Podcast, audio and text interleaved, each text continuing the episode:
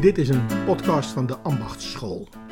Na een reeks over onze tijdloze helden is deze podcast onderdeel van een serie over nieuwe helden. Helden die zich uitspreken over organiseren en veranderen van organisaties of over maatschappelijke thema's die daaraan raken. Hoe dan ook zijn ze voor ons een bron van inspiratie voor de gesprekken die wij daarover steeds in wisselende gezelschappen voeren.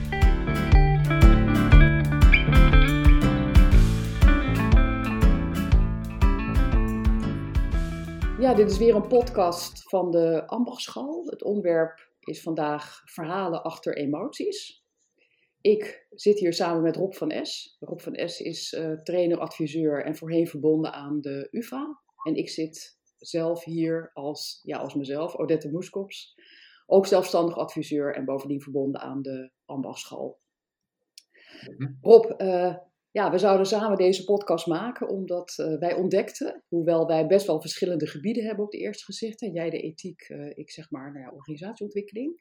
Dat we best wel veel overeenkomsten hebben. Ik noem er 2. En dat gelijk een aftrap voor het gesprek. Wij nemen beide emoties serieus in ons werk.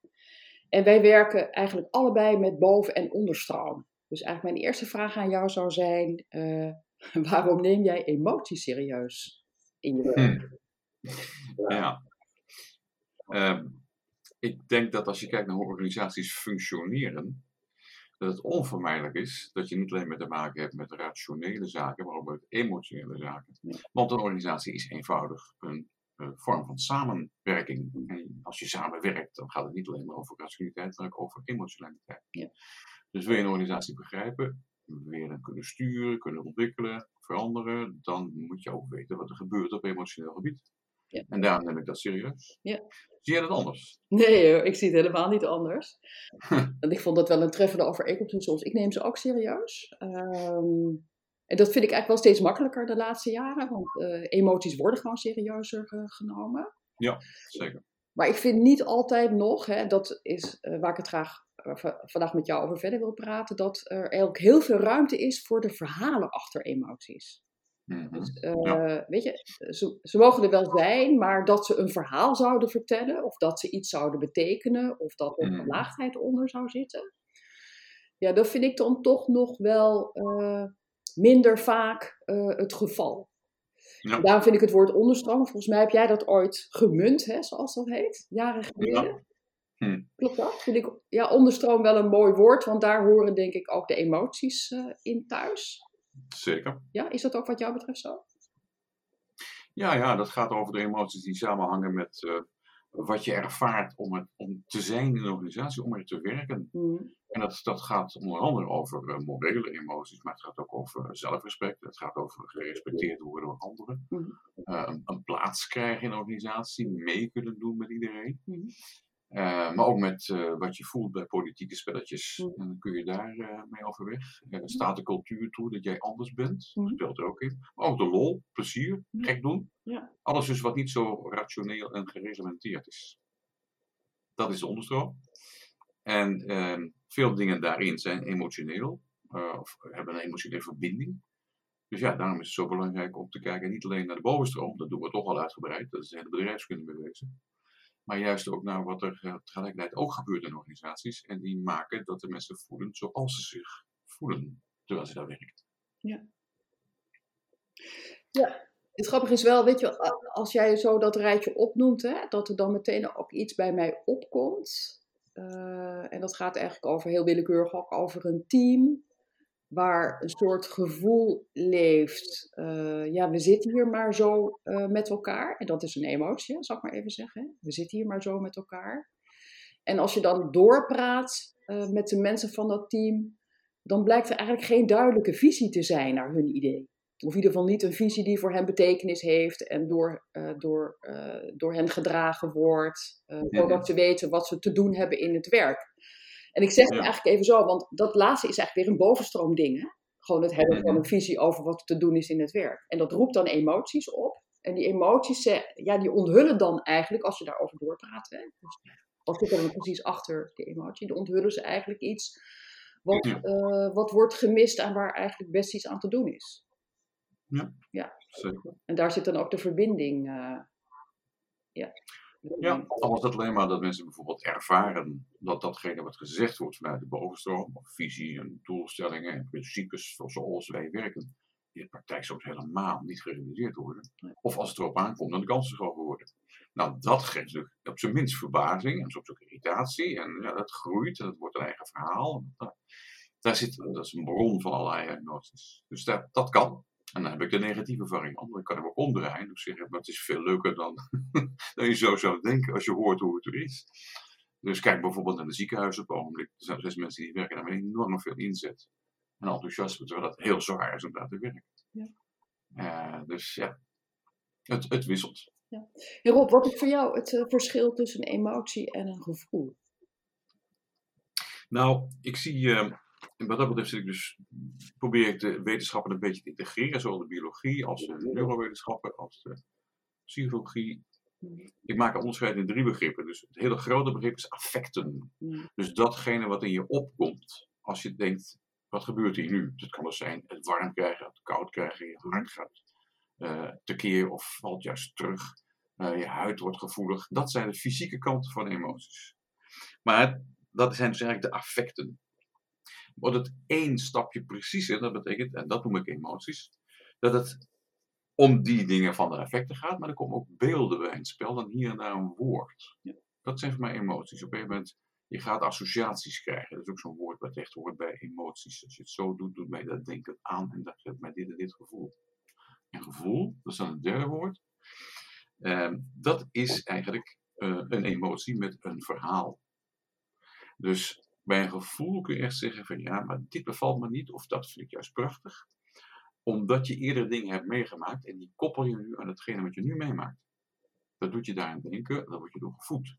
Dus gevoel heeft altijd een verhaal. Een soort levensgeschiedenis zit erachter. Okay. En dat is interessant, want dat betekent dus dat daar kun je het beste bij. Ja. Iemand is in staat om over gevoelens te praten. Emoties worden een stuk lastiger. En affecten, die zijn er gewoon nog niet. Ja. Oké, ik denk dat ik het iets simpeler altijd gebruik. Maar hij lijkt wel heel erg op jou. Ik maak altijd een tweedeling. En dat is emoties en dat is gevoelens. En dan, misschien maak ik hem te simpel, maar het is wel makkelijk in het spraakgebruik. Hè? En dan zijn emoties is voor mij wat je zeg maar voelt, ook fysiek, wat er in je opkomt. En gevoelens is dat zijn de woorden daarvoor, hè, die je dus in principe in jezelf kunt hebben, maar die je ook zou kunnen uiten naar anderen. Dus gevoelens is op het moment dat er dus woorden, en daar horen ook die beelden bij trouwens, die jij noemt. En dat betekent volgens mij dat op het moment dat we het over emoties hebben, hebben we daar woorden aan gegeven en hebben we het eigenlijk over gevoelens, hè? Toch? Ja. Daar komt het op neer. Dus gaan wij nu voortaan in dit gesprek gevoelens zeggen of gewoon emoties, zoals in het spraakgebruik ingeburgerd? Nou, dat wordt gemak maar koppelen aan emoties. En dat doen we net als gevoelens daar in één klap bij horen. Is goed, afgesproken. Ik twijfel er wel eens aan of ik emoties zeg ik, een goede raadgever vind. Want ik denk dat ze raad geven. En dat heeft ook weer te maken met dat ik aanneem dat er een verhaal achter zit. Of dat ik het belangrijk vind dat er een verhaal achter zit. Maar zijn het goede raadgevers? Of kunnen het ook slechte raadgevers zijn? Ongetwijfeld. Kijk, ik zou willen zeggen dat je ze wel serieus moet nemen. Want er kan iets interessants uit voorkomen. Dus besteed er alsjeblieft aandacht aan emoties. Maar het wil niet zeggen dat de raad die jij min of meer voelt opkomen bij emoties, gevoelens, dat die per se in jouw voordeel is op lange termijn. Dus het kan zijn dat je denkt, dit moet ik niet gaan doen, want dan heb ik een geweldige weerstand tegen, dat zit al heel lang in mij. Nou, dan moet je dat waarschijnlijk niet gaan doen, dat zal een goede raadgever zijn. Maar het kan ook zijn dat je denkt... dit is iemand waar, daar heb ik ook negatieve gedachten bij, want die lijkt op die en die uit het verleden. Dat kom je nog eens tegen. En dan denk ik van, ja, maar dit is niet die en die, dit is iemand anders. Dat die er toevallig op lijkt, wil niet zeggen dat die ook hetzelfde is. Dus het is niet altijd een goede raadgever om af te gaan op hetgene wat emotioneel opkomt bij je. Ja. Dus het is neem het serieus, maar neem er ook afstand van en kijk of het echt wel klopt. Dus wees er ook een beetje argwanend bij emoties. Ja. Dat kan ernaast zitten. Dat is intuïties. Ja. Wat mij in mij opkomt dan, hè, dat is dat er dan sprake eigenlijk is van gelaagde verhalen. Dus op het moment dat jij je zeg maar heel boos voelt, of uitgesproken woedend, hè, zou mijn aanname zijn, dat dan het heel goed denkbaar is dat ook alle andere woedes, hè, die je eerder hebt meegemaakt, op dat moment tevoorschijn komen. Ja. Dus dat het eigenlijk een gelaagde woede is, hè, wellicht getriggerd door iets opkomt. En dan meeneemt de herinnering aan woedes die er eerder zijn geweest. Hè? Een soort gestapelde woede zou je dan krijgen. Ja. En zo'n woede zou je dan... Sorry? Ja. Ja. En zo'n woede... Als je daar niet van bewust bent, dan ben je meer en meer het leidend voorwerp daarvan. En dat blijf je. Dus daar zit wel een belangrijke waarde in, dat je probeert na te denken. Dus van emotie naar gevoel gaat. Je krijgt een verhaal, je kunt er taal aan geven. Praat daarover met elkaar. Niet met iedereen, maar met heel geselecteerde mensen. Zoals wij bijvoorbeeld. Om te kijken, wat speelt hier nou echt? En kun je een onderscheid maken tussen personen en momenten. En contexten waarin dit voorkomt. Want dan ga je het veralgemeniseren. En krijg je ook het inzicht waar het echt over gaat. Dus niet over alles, maar het gaat over specifieke dingen in specifieke contexten. Nou, dat kan verhelderend zijn, zo'n gesprek. Dan ga je het verhaal na, als het ware. Ik las een tijdje geleden de kop van een column. En dat is me heel erg bijgebleven. En die kop komt eigenlijk nu boven, nu ik naar jou luister. Want die luidde: emoties zonder verlangen. En toen dacht ik, die is me eigenlijk bijgebleven, die kop van dat artikel. Want ik dacht, ja, kunnen emoties er zijn zonder dat er verlangens achter schuil gaat? Of nemen emoties soms een zodanige vorm aan dat je niet meer kunt voorstellen dat er een verlangen achter schuil gaat. Ja, dat is een leuke. Ik kan me wel voorstellen dat er emoties zijn die niet gekoppeld zijn aan verlangens. Juist die emoties waar je als het ware aan het verdrinken bent, daar ben je waarschijnlijk niet echt bewust van. Er zit nog een verlangen achter. Nee. Misschien is het er wel, maar dan moet je dat eerst ontrafelen. Ja, oké. Ja, dat laatste, dat ben ik wel met je eens. Weet je dat er misschien een verschil is van de mate waarin je nog er bewust van bent dat er een verlangen achter zou kunnen zitten, omdat zeg maar de vermomming is dat die emotie echt niet meer lijkt op wat voor verlangen dan ook, hè? Ja. Maar misschien juist iets weerspiegelt van help hier vandaan of dit wil ik niet. Tenzij je dit wil ik echt niet ook opvat als een verlangen over wat je wel wil. Ja, dat zou kunnen. Maar goed, je hebt verschillende soorten verlangens. Hè? De meest zwaarwegende zijn uiteindelijk de levensloopverlangens. Waarbij je zegt, ik wil ergens heen. Wat mij waardevol is, dat kan ik bereiken en dat stel ik mij ten doel. Dat streef ik naar. Ja. Maar dat is al tamelijk beredeneerd natuurlijk. Ja. Dat is toch iets anders. Als zo'n wat opborrelt en dat je wat je bij mij misschien een beetje in verdriet. Dan heb je niet zo direct een koppeling aan verlangens. Ja. Een hele andere invalshoek, Rob, dat is...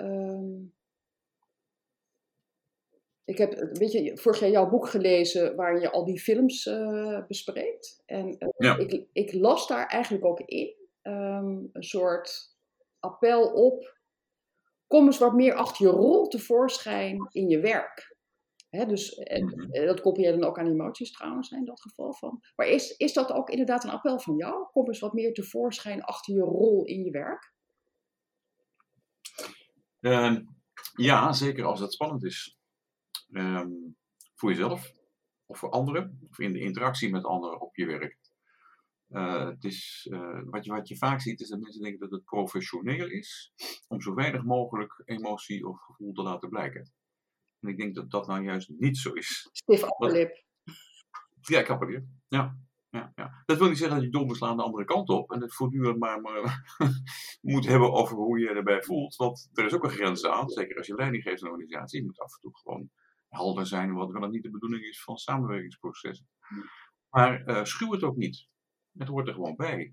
En als je onder druk staat in je functie van leidinggevende, kan dat ook betekenen dat je af en toe iets moet zeggen over hoe je erbij voelt bij die druk. En dat dat spanning geeft op je. En dat je daarmee zit en dat het eenvoudig is. Dat is toch een handreiking naar een ander. Die hand op kan pakken, ja of nee. Ja, maar dat geeft altijd wat meer toegang dan wanneer je denkt, ik hou het scherm op en ik blijf erachter zitten. Ik regel dat zelf wel, of doe het alleen met mijn collega's van het bestuur. Ja, maar dan zeg je eigenlijk ook dat je merkt dat er bij managers dan ook iets is van stiff upper lip, hè? Van emoties vertoon je niet of laat je niet merken. Terwijl ik dan denk dat de werkelijkheid is dat ook voor managers emoties van anderen dus heel uitnodigend kunnen zijn. Hè? Uitnodigend om je net zo te voelen. Ja. Dan wel heel afwijzend kunnen zijn. In de zin van dat je denkt van nou, bij die relaties hoef ik niet in de buurt te zijn, want die emoties staan mij niet aan. Nu noem ik natuurlijk wel twee extreme op. Dus achter stiff upper lip, hè. Mm-hmm. Wat mij betreft zeg maar twee relatiepatronen schuil. Dat is je uitgenodigd voelen of je afgewezen voelen. Hè? Dus sociaal includeren of sociaal geëxcludeerd willen zijn. Ja. Of, zeker. Ja. Nee. En wat je daarmee doet is ook afhankelijk van je eigen levensverhaal, als het ware. Ja, dus wat is het verhaal wat jij vertelt over je leven? Daar zitten ook emoties in, dat is goed. Dus kan als niet anders. Hè? Het wordt dan gekoppeld aan rationele zaken. Maar het is die combinatie die het doet. Dat is jouw levensverhaal. Ja. En dat is in feite je identiteit. Ja. Dus we zitten heel snel van emoties naar gevoelens, naar levensverhaal, naar identiteit. Die dingen hebben een geweldige interactie met elkaar. Ja. Dan heb ik het nog maar over één persoon. Ja. Maar die persoon als een samenwerker, zoals jij terecht zegt, dan krijg je dus al die dingen tegelijkertijd bij iedereen. Nou, dat levert nogal wat communicatiemogelijkheden en ook moeilijkheden op. En kun je dat aan? Een belangrijke deugd in dit verband zou dus zijn dat je ontvankelijk bent voor, ja, we praten ook over emoties. En ja, ik luister ook naar de ander op dat gebied. Ja. Dus die ontvankelijkheid voor emotionele betrekkingen, ja, die moet er dan wel zijn. Die moet je kunnen opbrengen. Dat kan betekenen dat je iets moet herschrijven aan je eigen levensverhaal. Ja. In je vak, in je organisatie. Ja. Kost wat moeite. En hoe hoger je de boom in de regel, hoe lastiger het is. Ja. Ja. Terwijl die daarbij in principe geschikt zouden zijn om in die termen te praten over datgene wat ze meemaken. Want het zijn meestal mensen die verbaal sterk zijn. Ja. Ze zouden dat heel goed kunnen, het levensverhaal veranderen. Maar ja, er zijn allerlei onzekerheden en wetten in de weg en praktische bezwaren die daar tegenstaan. Ja, toch wou ik niet altijd de insteek levensverhaal kiezen, Rob, bij dit onderwerp. Ik denk van, maar goed, het heeft dan te maken met in welke context, hè? Want ik bedoel, werk en jij trouwens ook natuurlijk in organisatiecontext, aan organisatiestukken, daar komen emoties tevoorschijn. Ja. En natuurlijk zijn die emoties verbonden met iemands levensverhaal of met iemands scripten. Maar ze komen wel tevoorschijn in de context waarin mensen met elkaar werken. Zeker. En in die context zijn ze uitnodigend of afwijzend of vertellen ze een verhaal. Ja. Dus ik denk, ik zou dan nieuwsgierig zijn naar... Weet je, stel je voor dat de agressie heel erg tevoorschijn komt ergens. En dan zou ik nieuwsgierig zijn naar het verhaal van, zou die agressie die tevoorschijn komt, hè, bij een groter aantal mensen in een organisatie, zou dat een reactie kunnen zijn op dingen die zich in de omgeving voordoen? Hè? Dat zijn dan als het ware de triggers voor die agressie. En dan zou mijn haakje zijn om naar die context en die triggers te kijken. En naar... Ja. Dus agressie te duiden in die betekenis. Dus niet in de zin van in de zin van iemands levensscript. Maar goed, dat is natuurlijk een hele andere invalshoek. Nou, wat mij betreft is het een combinatie van factoren. Dus je hebt bepaalde gevoelens bij een situatie. En stel je voor dat je denkt, dit bevalt me niet, dit moet anders. Dat is mooi, ga je dat ook doen? Dat hangt van je verlangens af. Wie wil je zijn? Wil je dit soort optredens doen? Kun je dit? Heb je er vertrouwen in? Wil je dat gaat doen? Afhankelijk van de context natuurlijk. Dus die drie termen bepalen wat mij betreft of iemand overgaat op actie of niet. Dus wat zijn je gevoelens erbij? Wat zijn je verlangens? En wat is de context? Ja. Maar maakt het dan persoonlijk of organisationeel?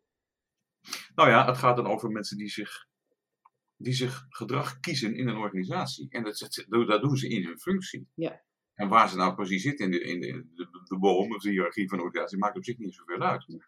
Maar jij kiest voor een bepaald gedrag in die context, omdat je die gevoelens erbij hebt en die verlangens. Het kan best zijn dat je gevoelens hebt, maar die verlangens niet om bijvoorbeeld er iets aan te doen. Ja. Maar dat is dus wel rolgerelateerd, Rob. Dat is wat gerelateerd? Aan de rol die je in hebt. De rol, ja. Het is wel rolgerelateerd. Het is niet je persoonlijke levensscript, het is je rol. Het gaat echt over je rol uiteindelijk. Maar een onderdeel van het levensverhaal is natuurlijk ook om te zeggen, hoe gedraag ik mij in mijn vak? Hoe stel ik me daarop? Ja.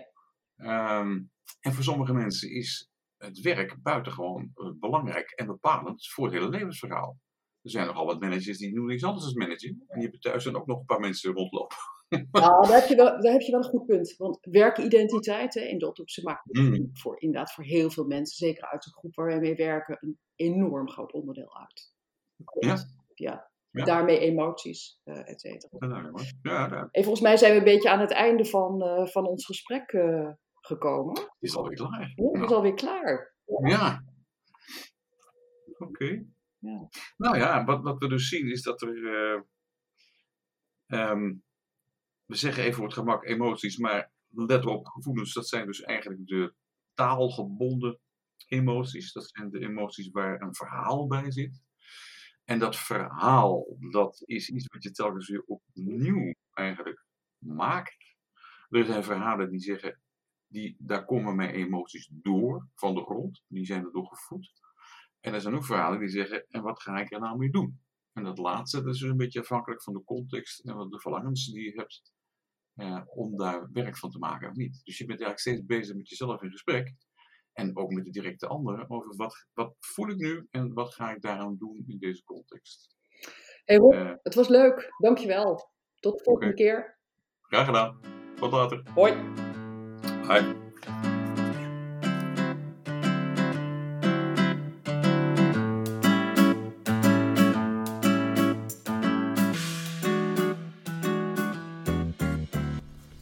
Dit was een podcast van de Ambachtsschool over nieuwe helden. We hopen dat het luisteren je op nieuwe gedachten heeft gebracht. Wil je meer weten? Kijk eens op ambachtsschool.org of luister naar onze andere podcasts op Spotify of op Apple. Hartelijk dank voor het luisteren.